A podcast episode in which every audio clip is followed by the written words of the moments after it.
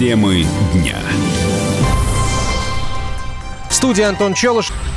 Россия простилась с погибшими моряками-подводниками. Их похоронили на Серафимовском кладбище в Санкт-Петербурге. Из северной столицы на связь со студией выходит корреспондент «Комсомольской правды» Роман Лялин. Роман, здравствуйте.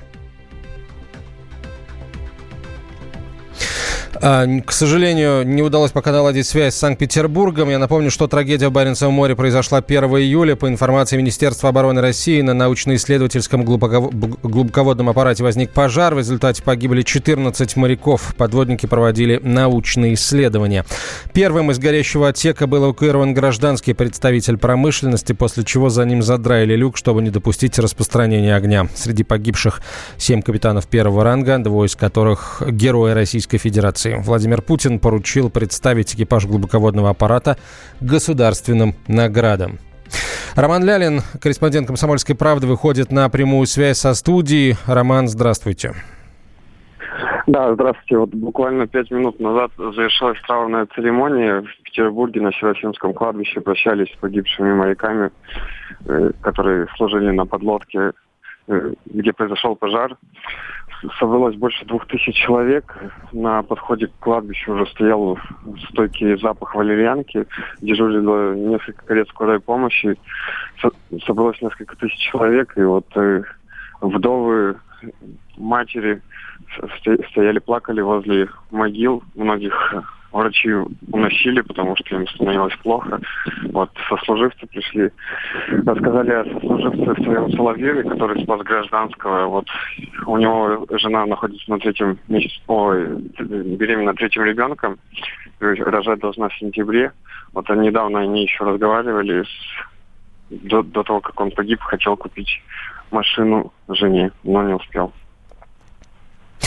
Роман, спасибо большое. Роман Лялин, корреспондент «Комсомольской правды» Санкт-Петербурга, о церемонии прощения с погибшими моряками-подводниками. Их похоронили сегодня на Серафимовском кладбище северной столицы. Избитую в Ингушетии семилетнюю девочку привезли на лечение в Москву. На протяжении всего полета ребенок был под наблюдением реаниматологов и в сопровождении детского омбудсмена Ингушетии.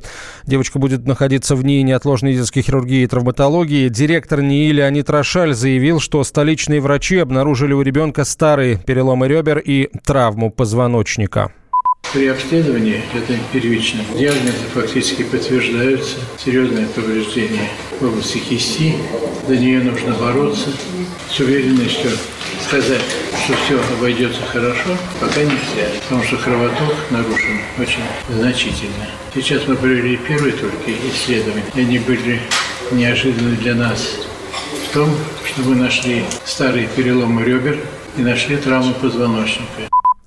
Ранее представитель Министерства здравоохранения Ингушетии Беслан Аздоев заявил о том, что врачам в республике удалось сохранить руку маленькой пациентки.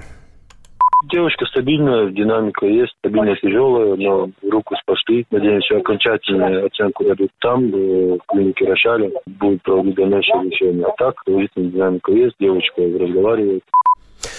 Врачам пришлось провести еще одну операцию для того, чтобы спасти ребенку жизнь, и задача эта осложнялась тяжелым состоянием девочки. Об этом рассказал врач Ставропольской краевой клинической больницы Руслан Чумурзиев. Они трижды делали реконструкцию, там восстанавливали артерии предплечья, плеча. Там у пациентки был по факту краш-синдром, то есть там отек очень выраженный. Сделали так называемую декомпрессионную фасциотомию на предплечье. Все это на правой руке. Рассекается кожа, подкожка, фасция, чтобы уменьшить давление ткани, которое возникло в результате отека ткани. А отек, в свою очередь, результат тромбоза артерии. Удаляли тромбы из лучевой артерии. Ну, вы знаете, когда ребенок семилетний, это всегда сложно, потому что там диаметры небольшие, до двух миллиметров, ну, из разряда средней сложности эти операции. В издевательствах над ребенком подозревают его родную тетю. Как заявила уполномоченная при президенте России по правам ребенка Анна Кузнецова, у родственницы, с которой семилетняя девочка жила последнее время, уже была судимость по статье о нанесении тяжкого вреда здоровью. По факту избиения в Ингушетии возбуждено уголовное дело. О ходе расследования рассказал представитель Следственного комитета в регионе Тамерлан Галеев. Следствием установлено, что четвёртого июля девятнадцатого года в детскую республиканскую клиническую больницу Ингушетии доставлена семилетняя девочка с множественными телесными повреждениями. По версии следствия указанные повреждения малолетней причины тридцатипятилетней жительницы города Сунжа, которая является родной тетей по линии отца. Мать проживает отдельно. Установлено, что девочка воспитывается в семье тети без оформления каких-либо документов, в том числе об установлении опеки. При производстве следственного действия по уголовному делу последняя не признала вину. В настоящее время женщина задержана, решается вопрос об избрании меры пресечения в виде заключения под стражу. По уголовному делу проведены неотложные следственные действия, проведен осмотр места происшествия, допрошенных свидетелей и очевидцев преступления, назначена судебная экспертиза. Расследование по уголовному делу продолжается с порученным наиболее опытным следователем. Само дело находится на контроле в Центральном аппарате Следственного комитета.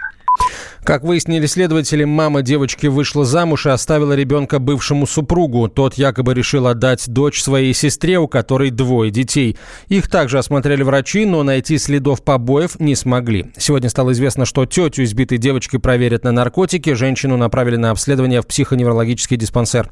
В четверг семилетнего ребенка со множеством травм привезли в Сунжинскую больницу. Девочка пришла вместе с тетей. Женщина рассказала врачам историю о том, что ребенок якобы упал в канализационную яму, а за неделю до этого сел в кастрюлю с кипящим борщом. После осмотра медики вызвали полицию, родственницу задержали.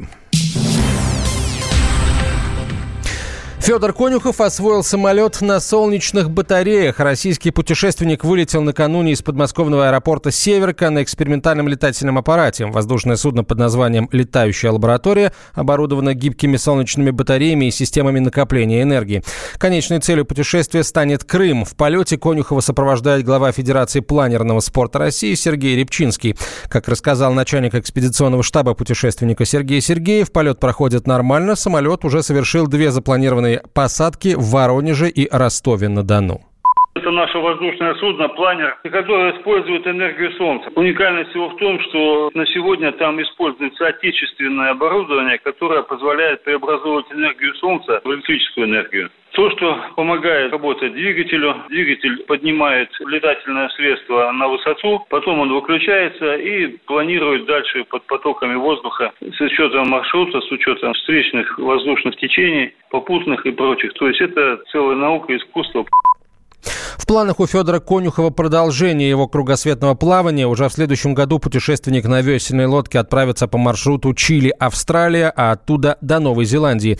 Маршрут замкнет круг и сделает путешествие кругосветным. Паузу в кругосветке Конюхов объяснил неблагоприятными погодными условиями в южном полушарии. А в две тысячи двадцать первом Федор Конюхов планирует совершить кругосад... кругосветный беспо... беспересадочный полет на уникальном самолете, используя лишь энергию солнца. Темы дня.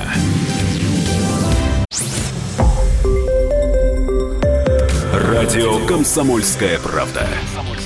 Более сотни городов вещания и многомиллионная аудитория.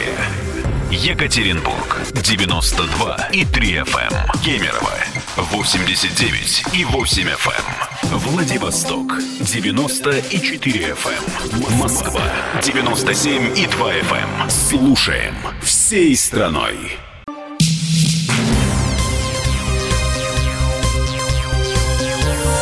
Темы дня.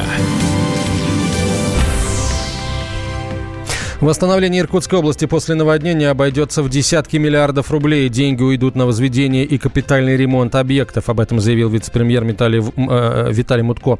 Он сообщил, что завтра власти решат, где именно построят новые дома для пострадавших. На восстановление жилья и инфраструктуры в Иркутской области из бюджета потребуется выделить порядка восемнадцать целых пять десятых миллиардов, сообщил Мутко. ТАСС приводит другую оценку.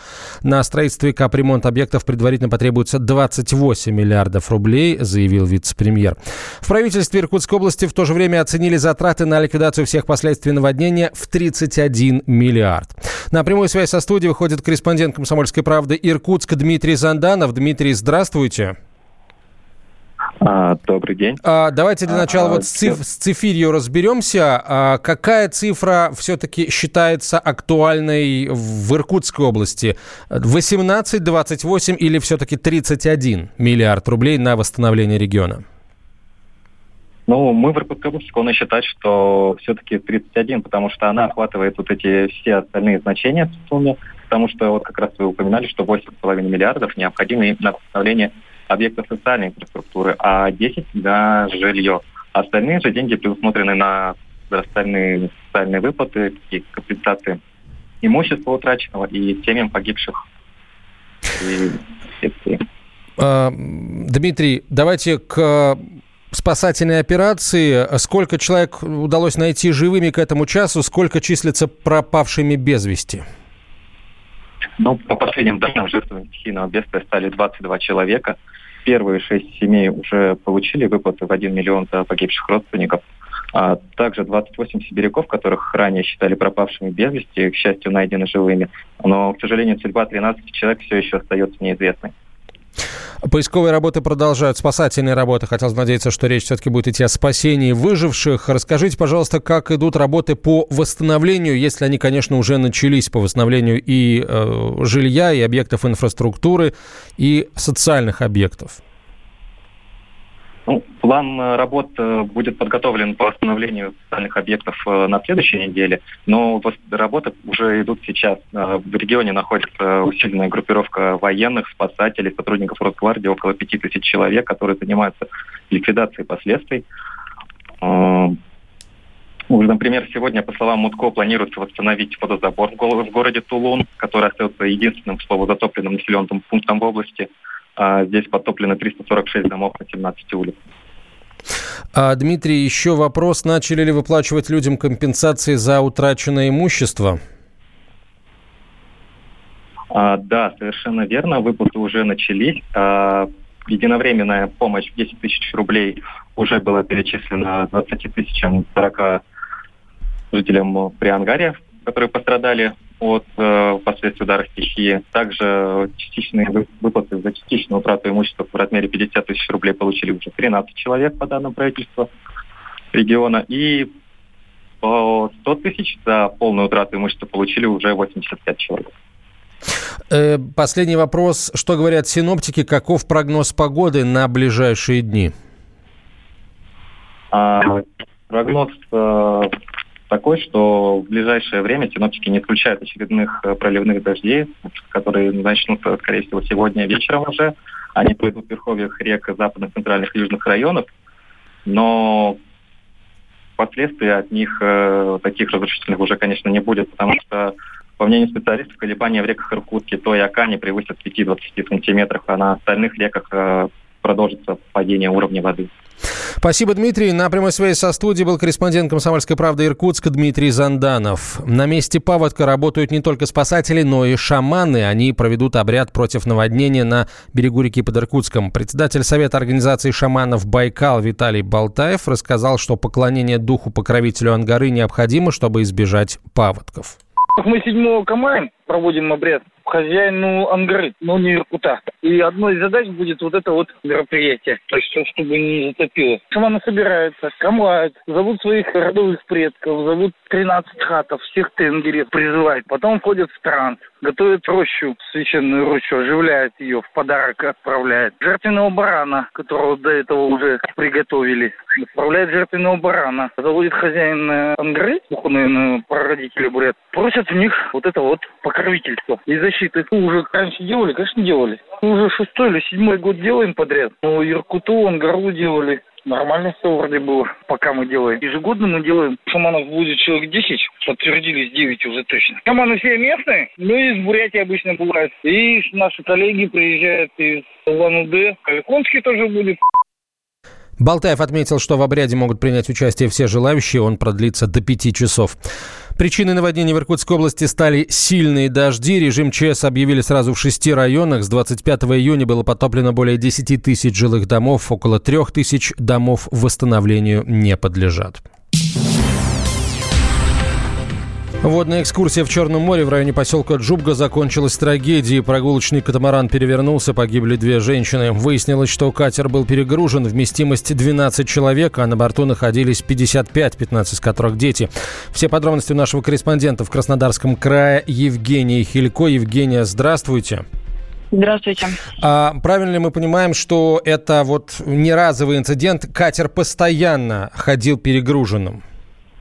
Да, очевидцы, в общем-то, и те люди, которые постоянно отдыхают в Джубге, говорят о том, что вот такие вот катера, катамараны в том числе, часто ходят перегруженными в два, в три раза. Вот в данном случае был перегружен практически в пять раз, поскольку вместимость, как вы уже сказали, была всего двенадцать человек. Это, не, вернее, считая уже членов экипажа, то есть всего на судне могло находиться не более десять человек. Из пассажиров. Что же сейчас говорят правоохранительные органы? И вообще, кто должен был следить за тем, чтобы катер соответствовал всем нормативам, в том числе и по загрузке?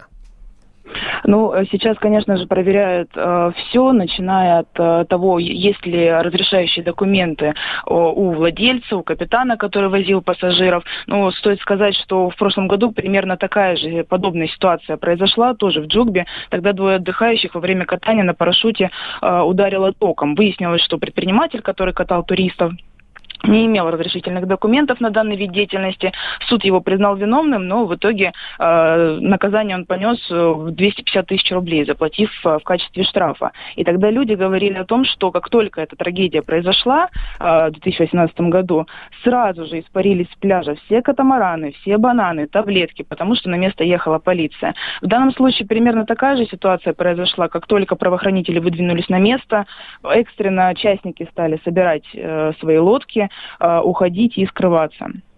То есть, получается, в ежедневном режиме полиция не принимала никаких мер по тому, чтобы пресечь незаконную деятельность этих предпринимателей. И не только полиция, ведь наверняка и МЧС, там Государственная инспекция по маломерным судам и прочие представители правоохранительных органов могли это сделать, но не делали. Дело в том, что правоохранители, может быть, не в ежедневном, но все-таки, может быть, еженедельном, ежемесячном проводили рейды по всем пляжам, не только в Джубге, по всем остальным курортам в том числе. Но, как правило, заканчивается это тем, что выявляется два-три предпринимателя, которых штрафуют, у которых порой даже изымают лодки, но уже через час на их месте появляются новые частники, предприимчивые предприниматели, которые без разрешительных документов продолжают катать и зарабатывать на этом деньги.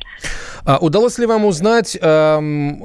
Что, какие документы должны быть у владельца судна, который приглашает на него пассажиров? Вот на, на что ориентироваться отдыхающим для того, чтобы не попасть вот в такую ситуацию?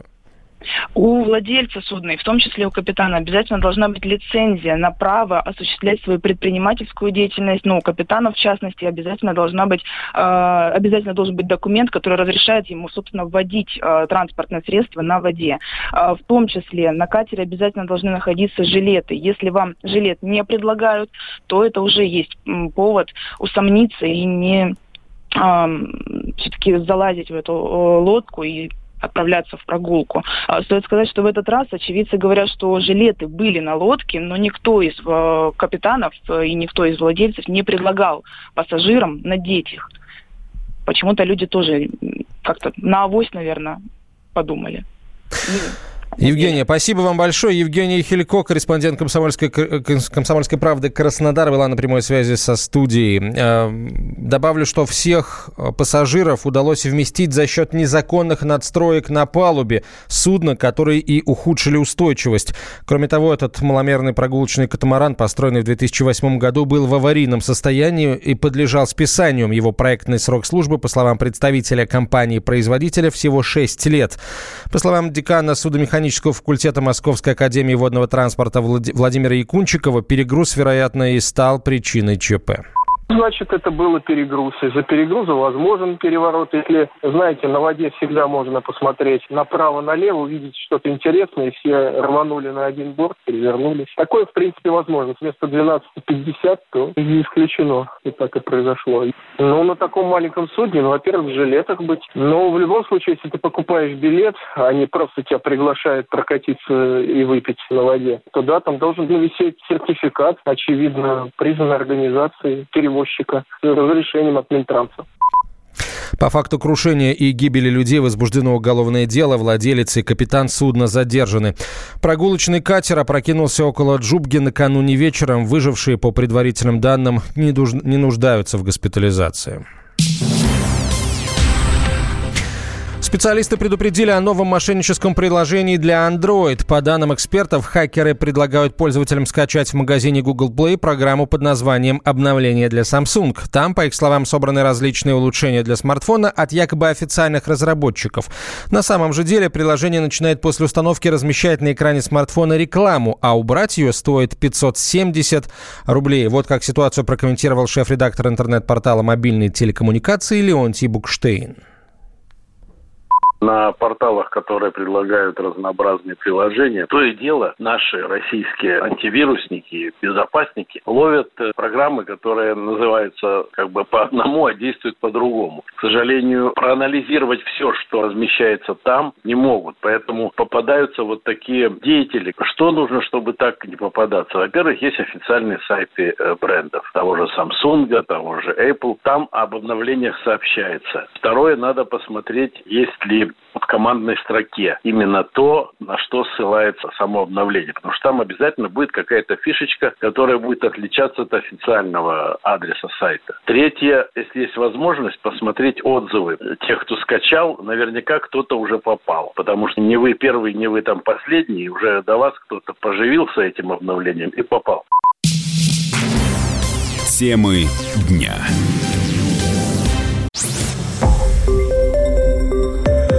Радио «Комсомольская правда».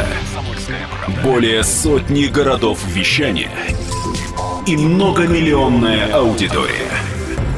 Владимир сто четыре и три эф эм, Пермь девяносто шесть и шесть эф эм, Ижевск сто семь и шесть эф эм, Москва девяносто семь и два эф эм. Слушаем всей страной.